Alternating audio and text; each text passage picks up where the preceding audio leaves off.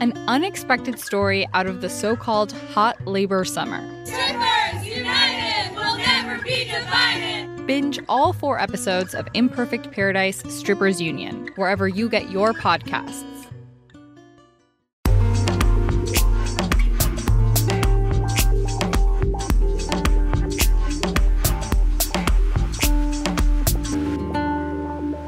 LAist Studios. Today on the LA Report.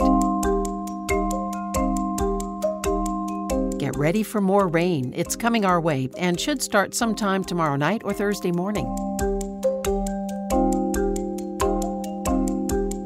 California regulators fine a big electricity provider $45 million for its involvement in a wildfire that burned nearly a million acres. 40 million of the 45 million dollar fine will actually be PG&E paying to digitize its own records.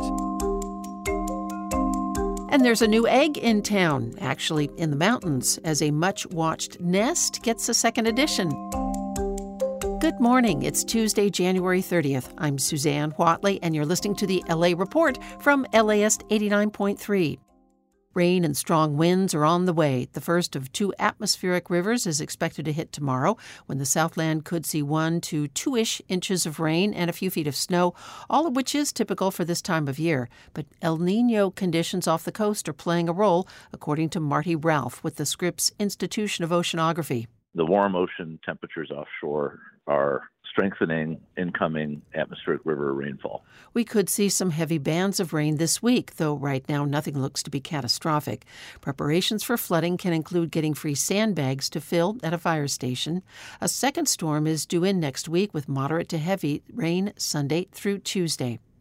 Los Angeles County is getting money to help keep guns out of the hands of domestic abusers. LAist reporter Robert Garrova has more. Currently, court staff have to manually keep track and report when someone has failed to relinquish a gun or ammunition due to a domestic violence issue. Samantha Jessner is LA Superior Court's presiding judge. Not surprisingly, given the size and complexity of our county's criminal justice system, this can be a challenging task. A $1.6 million grant will go towards building a digital portal, which will automatically notify law enforcement when a relinquishment order is violated. It's supposed to launch early next year. The LAPD says last year there were nine domestic violence related homicides that involved a firearm. For LAist 89.3, I'm Robert Garrova. In the city of Los Angeles, two big COVID era protections for renters expire tomorrow. That is the deadline for tenants to pay back rent who have fallen behind since October of 2021. And on Thursday, landlords will once again be able to raise rent on their apartments in Los Angeles. Rent hikes will be capped at between 4 and 6 percent. The city is moving ahead with a program, meanwhile, approved by the council last year that aims to help tenants at risk of losing their homes. It requires landlords to tell the housing department each time they initiate an eviction proceeding. Those filings are now helping city outreach teams find tenants who need help. Nick Diaz is with the office of council member Hugo Soto Martinez. This targeted approach, where we're able to go door to door, definitely helps us to find the people who need it the most and, and who may have otherwise slipped through the cracks. Landlord advocates say the city's rule gives tenants an unfair advantage in eviction court. Coming up, Go for Stack is nearly complete, with the Space Shuttle Endeavour now in an upright launch position in its permanent museum home.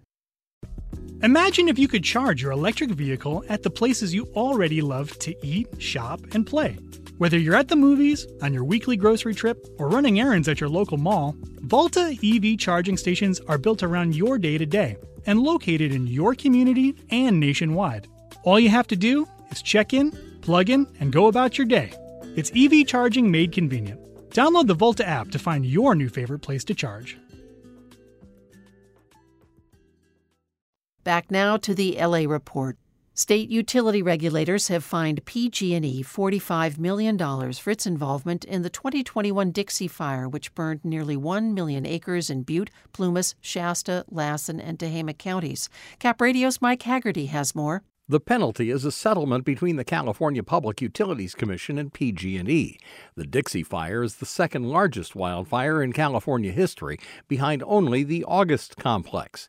It was ignited after a Douglas fir tree fell on PG&E equipment and burned more than 960,000 acres. More than 1,300 homes and other structures were destroyed. 40 million of the 45 million dollar fine will actually be PG&E paying to digitize its own records. The remaining 5 million will be split evenly between the state's general fund and Native American tribes affected by the fire. In Sacramento, I'm Mike Hagerty. It's been a nail biting journey for Endeavour in Exposition Park. Crews have been slowly and carefully moving the space shuttle from the California Science Center to its permanent home at the Samuel Oschin Air and Space Center. LAist reporter Makenna Sievertson says Endeavour is now in its ready to launch position. Endeavour has been retired for more than a decade, and for the last 11 years it's been held in a temporary exhibit. But Monday night, the shuttle lifted towards the stars one last time to be stacked with a pair of solid rocket boosters and an external fuel tank. Once again, the orbiter looks like it did when it was preparing to blast into space at Cape Canaveral, Florida. The new building is still under construction and does not have an opening date yet, but it is expected to be ready for visitors in the next few years.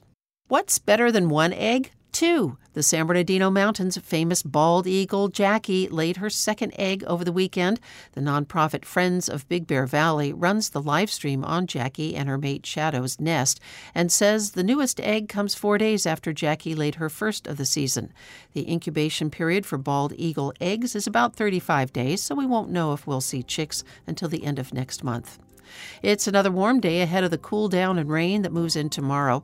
This afternoon's high temperatures will continue to be above average, mostly in the low to mid 70s at the coast and around 80 degrees in the valleys and inland empire. Coachella Valley highs could top out at 82 degrees.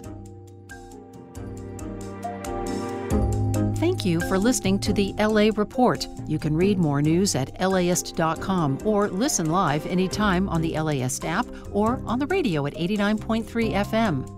The AM edition is hosted and produced by me, Susanne Whatley, with assistance from producer Tyler Wayne. Our engineer is Federico Garcia Rodriguez. Catherine Mailhouse is the Director of Content Development. LAist's executive editor is Megan Garvey. Original music by Scott Kelly. Check back here at 4 for the PM edition. Listeners like you help make the LA Report possible. Please donate at laist.com/join. And the LA Report is supported by Gordon and Donna Crawford, who believe quality journalism makes Southern California a better place to live.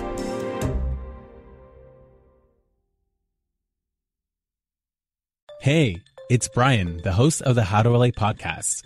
How about we go to the movies? Join us for a 10 part series, Revival House, and discover the magic of LA's indie theaters. Who knows? You might meet someone. I know it sounds antithetical because you're just sitting passively, but in fact, you're connecting with everyone else around you. Subscribe to How to LA from LA Studios wherever you listen to podcasts.